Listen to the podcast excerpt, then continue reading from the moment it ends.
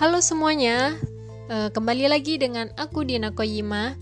Uh, di sini aku masih membahas mengenai desain pembelajaran atau desain, desain instruksional. Uh, nah, di sini aku akan membahas mengenai menyusun strategi instruksional. Kegiatan instruksional yang dilakukan pengajar beraneka ragam, ada pengajar yang memulai kegiatan dengan menunggu pertanyaan dari peserta didik, ada yang aktif memulai dengan mengajukan pertanyaan kepada peserta didik, ada pula yang mulai dengan memberikan penjelasan tentang materi yang akan diuraikan, dan ada yang memulai mengulangi penjelasan tentang materi yang lalu. E, selanjutnya ada yang melanjutkan dengan kegiatan menjawab pertanyaan peserta didik, membentuk kelompok diskusi atau menggunakan audio untuk didengarkan bersama, dan akhirnya kegiatan instruksional itu ditutup dengan tes atau rangkuman materi yang telah dijelaskan. Bagi seorang pengajar, kemampuan memulai, menyajikan, dan menutup kelas akan menjadi modal utama dalam merencanakan kegiatan instruksional secara sistematik. Apa yang diajarkan bukan saja harus relevan dengan tujuan instruksional, mata pelajaran tersebut, melainkan juga harus dapat dikuasai dengan baik oleh peserta didik yang diajarnya. Untuk itu, kegiatan instruksional harus menarik dan bervariasi. Bagi seorang pengelola, pro, pengelola program pendidikan dan pelatihan, kemampuan tersebut akan sangat bermanfaat dalam menetapkan isi instruksional, media dan alat, metode instruksional, dan fasilitas yang dibutuhkan program atau kursusnya. Lalu, apakah strategi instruksional itu? Menurut Dick, menurut Dick Carey and Carey pada tahun 2009, halaman 166, mengatakan bahwa Istilah strategi instruksional meliputi berbagai aspek dalam memilih suatu sistem peluncuran, mengurutkan, dan mengelompokkan isi instruksional, menjelaskan komponen-komponen belajar yang akan dimasukkan dalam kegiatan instruksional, menentukan cara mengelompokkan peserta didik selama kegiatan instruksional, membuat struktur pelajar dan pelaj struktur pelajaran dan memilih media untuk meluncurkan kegiatan instruksional. Defi definisi ini cukup panjang dan menunjukkan betapa kompleksnya aspek-aspek yang terlibat di dalam satu strategi instruksional. Selanjutnya, mereka juga mengatakan tentang sistem peluncuran yang termasuk di dalam strategi instruksional uh, sebagai a general methodology that is used for managing and delivering the teaching and learning activity. Uh, delivery system in only part of overall instruction strategy, halaman 166. Yang dimaksud dengan sistem peluncuran adalah metodologi umum yang digunakan untuk mengelola dan meluncurkan aktivitas mengajar belajar dan hanya merupakan bagian dari strategi instruksional. Bentuk sistem peluncuran itu adalah kuliah umum, kegiatan instruksional kelas kecil, video converse, kegiatan instruksional berbasis komputer, kegiatan instruksional berbasis web, berbasis web, kunjungan studi, bimbingan praktikum, dan sebagainya. Uh, komponen yang disebutkan oleh Dick and Carey dan ke, uh, itu menunjukkan lima tahap kegiatan instruksional yaitu tahap awal kegiatan instruksional atau pre-instructional activity, penyajian isi atau content presentation, partisipasi peserta didik atau learn participation, penilaian, assessment, dan kegiatan tidak tindak lanjut follow through activity. Kelima tahap tersebut merupakan salah satu bagian dari strategi instruksional. Setiap tahap terdiri dari langkah-langkah kegiatan. Nah, untuk tahap awal, kegiatan instruksional terdiri dari kegiatan menarik perhatian, menjelaskan tujuan instruksional, menjelaskan dan mengingatkan keterampilan prasyarat, dan tahap peserta, pre, e, presentasi isi terdiri dari menjelaskan isi dan memberikan bimbingan belajar. Tahap partisipasi peserta didik terdiri dari latihan dan umpan balik. Tahap penilaian terdiri dari tes keterampilan awal, tes awal, dan ter tes terakhir. Tahap terakhir adalah kegiatan tindak lanjut yang, di, yang terdiri dari memberikan bantuan, untuk mengingat kembali materi yang sudah dipelajari dan dan pertimbangan kemungkinan penerapan dari isi, instruksional dan kompetensi yang telah dicapai. Ahli lain Gagne Wager, Kolas dan Keller pada tahun 2005 halaman 2226 menjelaskan pengertian strategi instruksional dari segi fungsinya sebagai alat atau teknis tek, atau teknik yang tersedia bagi pendidik dan, dan pendesain instruksional untuk mendesain dan memfasilitasi belajar. Uh, jadi mereka mengatakan sebagai berikut: instructional strategies are tools or techniques available to educator and instructional designer for designing and facilita facilitating learning.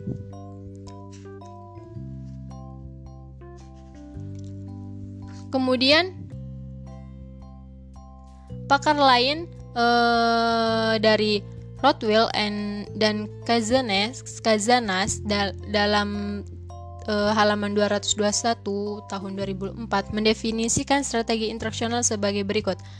Uh, an instructional strategy is perhaps best understood as an overall plan governing instructional context. Uh, what will be taught and process how will it be taught. Jadi, kedua pakar itu mengartikan strategi instruksional sebagai rencana menyeluruh tentang pengelolaan isi instruksional dan bagaimana proses kegiatan instruksional itu diselenggarakan.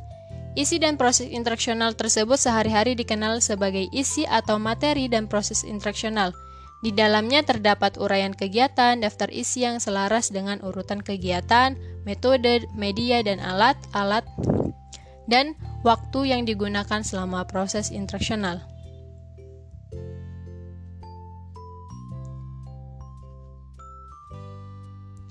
Masih tentang strategi instruksional, Brands mengemukakan uh, pengertian uh, dari menyatakan bahwa uh, memfokuskan uh, strategi instruksional itu pada pengorganisasian dan uh, urutan kegiatan belajar. Jadi menurut uh, branch itu uh, pengertian strategi instruksional itu pada pengorganisasian dan memfokuskan pada pengorganisasian dan urutan kegiatan belajar. Jadi Dick, and, uh, Dick dan kawan-kawan itu memandang sistem peluncuran sebagai metodologi umum yang digunakan untuk mengelola dan meluncurkan kegiatan instruksional. Selanjutnya, Dick dan kawan-kawan menegaskan bahwa sistem peluncuran itu hanya bagian dari keseluruhan strategi instruksional. Ada ada bagian dari strategi instruksional yang tidak di, yang tidak tercakup dalam sistem peluncuran, yaitu urutan, urutan kegiatan, isi instruksional pembelajaran, alokasi waktu untuk setiap kegiatan tersebut, dan tujuan instruksional yang merupakan acuan dalam meng mengembangkan suatu strategi instruksional.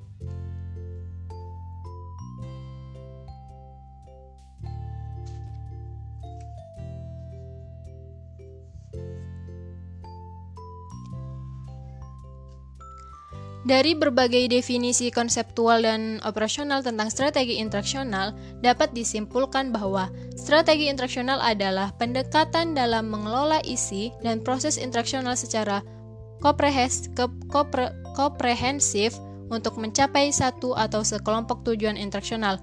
Namun deskripsi konseptual dan operasional tentang strategi instruksional itu tidak secara eksplisit menunjukkan tentang kedudukan metode dan media di dalamnya. Sem semua komponen yang termasuk dalam konsep strategi instruksional itu dapat diuraikan sebagai berikut. Satu, tujuan instruksional yang berisi kompetensi yang diharapkan dicapai peserta didik pada akhir kegiatan instruksional. Dua, urutan kegiatan instruksional. Tiga, isi atau materi instruksional dengan urutan yang sesuai dengan urutan tujuan instruksional. 4. Metode, media, dan alat yang biasanya tercermin dalam sistem peluncuran 5. Waktu belajar yang diperlukan peserta didik dalam bentuk bagan model strategi internasional uh, sebagai berikut. Jadi tahap pertama itu ada pendahuluan, uh, deskripsi singkat isi ada dan da dalam tahap pendahuluan itu ada terda terdapat dalam deskripsi singkat isi, uh, relevansi dan manfaat dan tik. Uh, Kemudian yang tahap kedua itu ada tahap penyajian. Nah, tahap penyajian itu ada beberapa eh, tahap. Yang pertama itu ada uraian, contoh, eh, ada non contoh, latihan, tes formatif, rangkuman, glosari. Tahap penutup itu ada umpan balik dan tindak lanjut. Nah, di sini saya akan membahas lebih lanjut. Nah, untuk komponen utama, yang pertama itu ada urutan kegiatan instruksional yang tadi sudah saya jelaskan di awal. Nah, tahap yang per, uh, urutan kegiatan instruksional itu terdiri atas komponen pendahuluan, penyajian, dan penutup.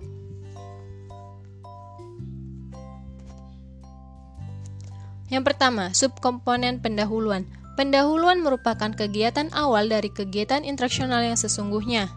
Dick and Carey uh, menyebut per instructional activity dan modul universitas terbuka menggunakan istilah pengantar atau kadang-kadang tersebut pendahuluan.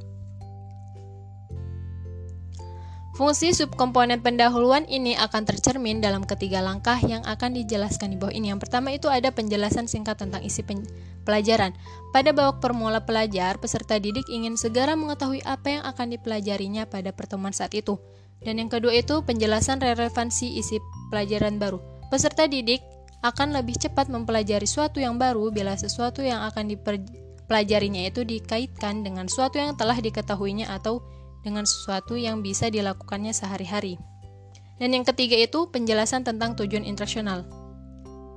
Peserta didik, terutama yang telah dewasa atau matang, akan belajar dengan lebih cepat bila ia mendapatkan tanda-tanda yang mengarahkan proses pembelajaran. Tanda-tanda tersebut antara lain berupa penjelasan tentang tujuan instruksional, dengan selesainya ketiga kegiatan pendahuluan tersebut, peserta didik telah mempunyai gambaran global tentang isi pelajaran yang akan dipelajarinya. Kaitannya dengan pengalaman sehari-hari, bermotivasi tinggi untuk mempelajarinya dan memungkinkan dapat mengorganisasikan kegiatan belajar sebaik-baiknya. Waktu yang dibutuhkan untuk kegiatan komponen pendahuluan tersebut e, memungkinkan hanya 3 5 menit dari 45 90 menit waktu pelajaran tersebut.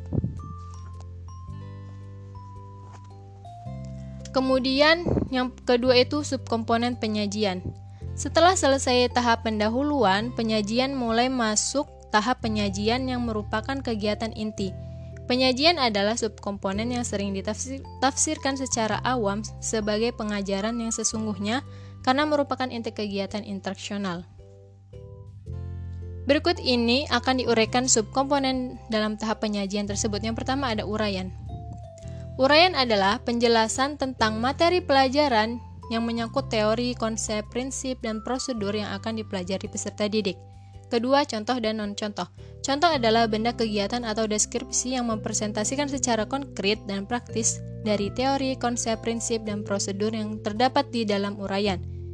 E, non-contoh adalah benda, kegiatan, atau deskripsi yang mempresentasikan secara konkret dan praktis dari penyampaian terhadap teori, konsep, prinsip, dan prosedur yang sedang diuraikan. Non contoh itu diangkat dari kesalahan pengertian yang bisa terjadi pada peserta didik, sedangkan contoh itu diangkat dari realita dan peristiwa di dalam kehidupan peserta didik.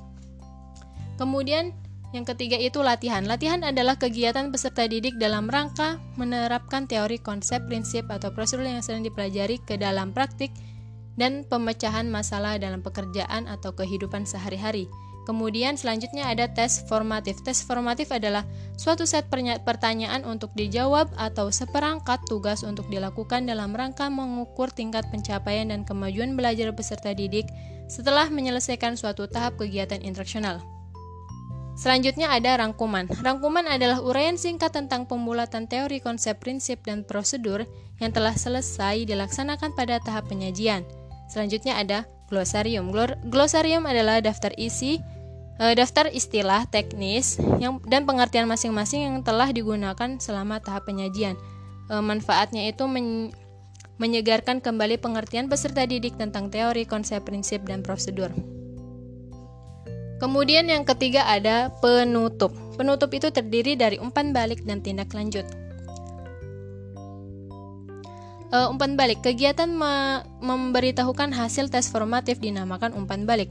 Kegiatan ini penting agar peserta didik dapat dapat mendapat kepastian tentang hasil belajarnya. Dan tindak lanjut itu kegiatan yang dilakukan peserta didik setelah melakukan tes formatif dan mendapatkan umpan balik. Peserta didik yang telah mencapai Hasil baik dalam tes formatif perlu didorong untuk meneruskan kegiatan instruksional ke tingkat yang lebih tinggi. Nah, Kemudian komponen yang kedua itu garis besar isi.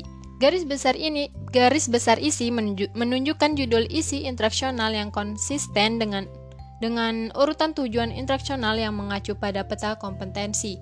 Setiap isi interaksional diper, dipresentasikan dengan mengikuti uru, urutan langkah-langkah kegiatan interaksional mulai dari pendahuluan hingga penyajian dan penutup. Garis besar isi biasa disebut pokok bahasan dan subpokok bahas atau topik dan subtopik setiap pokok bahasan atau subpokok. Bahasan yang menunjukkan ruang lingkup isi interaksional yang didasarkan pada tujuan interaksional. Uh, jadi garis, garis besar isi itu yang menjelaskan mengenai subpokok inti dari penjelasan tersebut gitu. Kemudian ada yang ketiga itu ada komponen utama yang ketiga itu metode interaksional. Salah satu komponen utama pada strategi interaksional di luar urutan kegiatan interaksional adalah sistem peluncuran yang mengandung unsur metode, media, dan alat, dan alokasi waktu. Metode interaksional banyak macamnya. Pendesain interaksional belum memilih salah satu atau beberapa metode yang sesuai untuk tujuan interaksional yang telah ditentukan. Metode interaksional berfungsi sebagai cara dalam menyajikan uh, con uh, contohnya um, contoh menguraikan memberi contoh uh, dan memberi latihan isi atau materi interaksional kepada peserta didik untuk mencapai tujuan tertentu.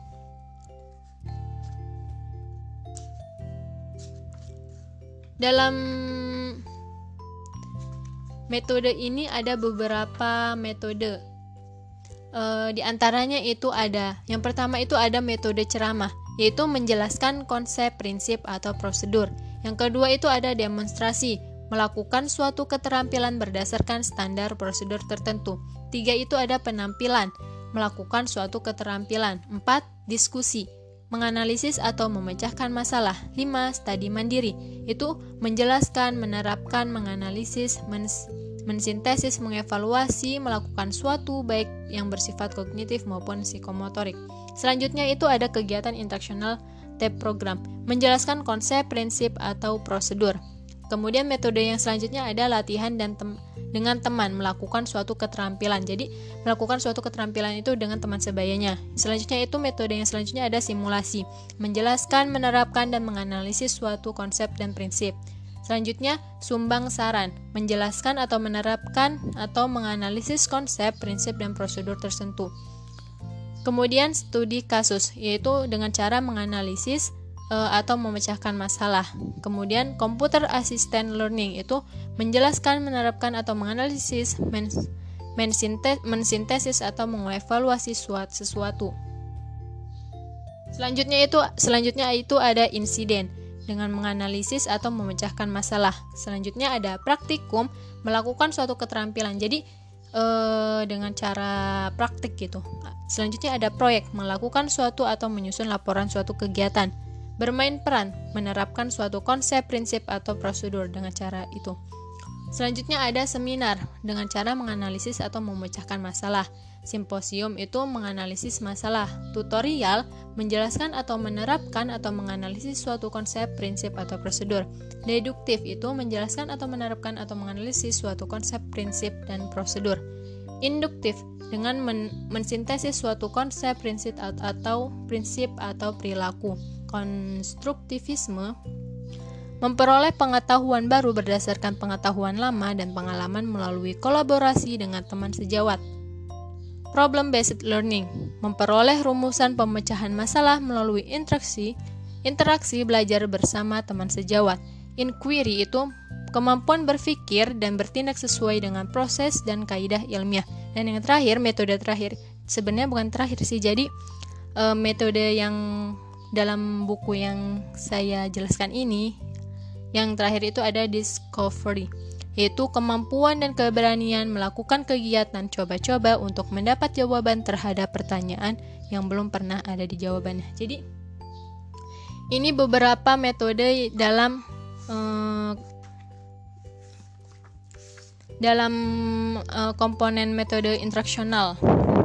Salah satunya itu yang aku jelasin itu ada 24 metode. Sebenarnya masih banyak lagi metode-metode lainnya. Kemudian komponen yang keempat itu media dan alat interaksional. Media dan alat digunakan untuk meluncurkan pesan atau informasi dari pengirim kepada penerima pesan. Pengirim dan penerima pesan itu dapat berbentuk orang atau lembaga, sedangkan media tersebut dapat berupa alat-alat elektronik, gambar, buku, dan sebagainya. Penerima pesan. Penerima pesan adalah peserta didik yang akan memproses informasi sehingga terjadi proses belajaran bila berinteraksi dengan media tertentu. Media digunakan dalam kegiatan interaksional karena berbagai kemampuan sebagai berikut. Yang pertama, memperbesar benda dan yang sangat kecil dan tidak tampak oleh mata. Yang kedua, menyajikan benda atau peristiwa yang terletak jauh dari peserta didik. Tiga, menyajikan peristiwa yang kompleks rumit berlangsung dengan sangat cepat atau sangat lambat menjadi lebih sistematis dan sederhana. Yang keempat, menampung sejumlah besar peserta didik untuk, untuk mempelajari materi pelajaran dalam waktu yang sama. 5. Menyajikan benda atau peristiwa berbahaya ke hadapan peserta didik seperti penggunaan film atau film bingkai tentang angin topan tornado. Yang keenam, meningkatkan daya tarik pelajaran dan perhatian peserta didik dan terakhir meningkatkan sistematik pengajaran. Media yang digunakan dalam kegiatan interaksional beraneka ragam. Pendesain interaksional dapat memilih salah satu atau beberapa di antaranya untuk digunakan dalam menyusun strategi interaksional.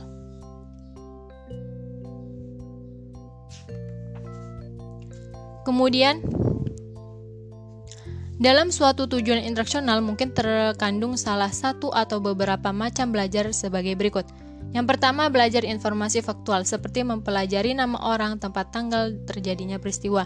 2. Belajar pengenalan visual, seperti mengamati bentuk dan gerak dari suatu benda atau peristiwa. 3. Belajar konsep, prinsip, dan aturan seperti memperjelas fisik, fisika, matematika, dan atau hukum sosial. 4. Belajar prosedur. Prosedur seperti mempelajari cara membuat tes, membongkar pasang pesawat radio, menyusun rencana kegiatan dan sebagainya.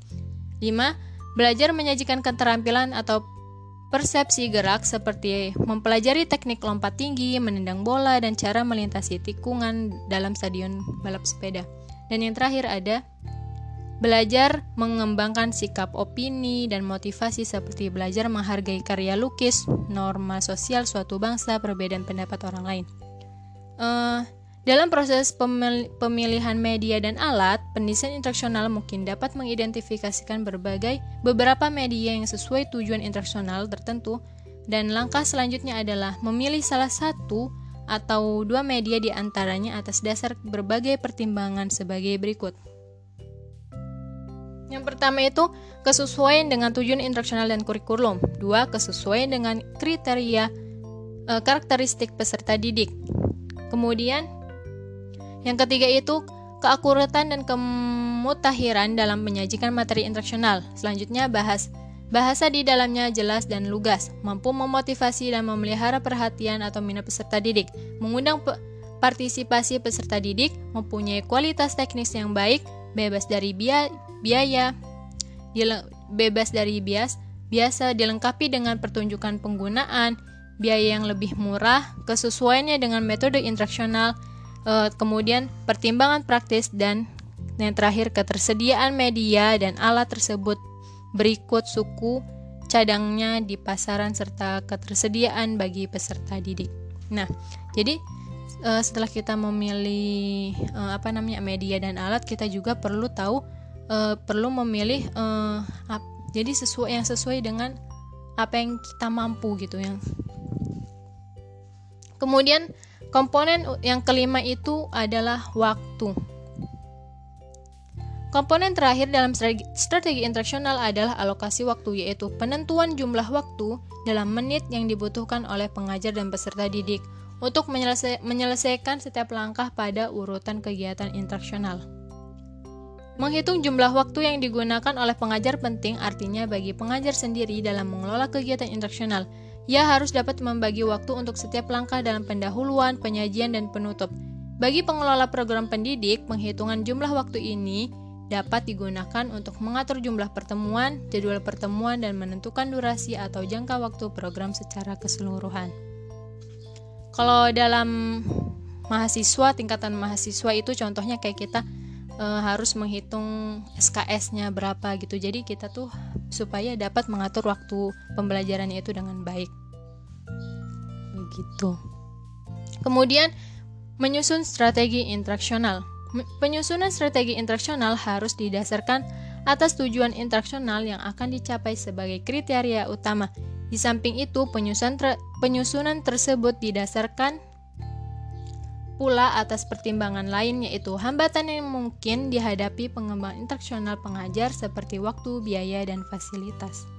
Jadi, eh, khusus penentu waktu bagi setiap kegiatan pengembang interaksional di samping menggunakan kegiatan sebagai suatu kriteria, menggunakan pula jenis metode dan media sebagai kriteria lain. Ini berarti penentuan waktu setiap kegiatan tersebut dilakukan atas pertimbangan langkah dalam urutan kegiatan seperti uh, eh, DRTU, CLTU. Jadi uh, urutan kegiatan internasional pada penyajian itu misalnya uh, seperti UCL uraian, contoh dan latihan. Uh, terus ada DRT, deskripsi singkat relevansi dan TIK. Kemudian dan penutupan terdiri dari TUT, tes formatif, umpan balik, dan tindak lanjut. Strategi interaksional e, mulailah dengan tik nomor satu. Bila belum merumuskannya, e, Anda belum menyusun strategi interaksional Anda. Kemudian, kolom satu diisi dengan pendahuluan, penyajian, dan penutup. Anda tidak perlu mengisinya kembali karena uraian ini tidak perlu diubah, tetapi pada kolom 2, Anda mulai memikirkan urutan kegiatan interaksional yang sesuai untuk menghasilkan pengetahuan keterampilan sikap dan tercantum dalam TIK.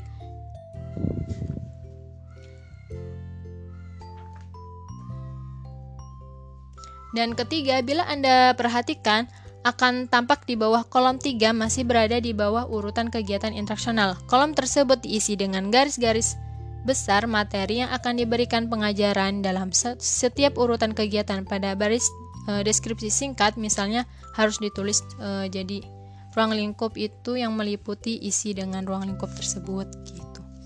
Nah, contohnya itu urutan kegiatan internasional itu yang pertama itu yang aku jelasin tadi ada tahap pendahuluan yaitu deskripsi singkat isi, e, relevansi dan manfaat dan ada tik.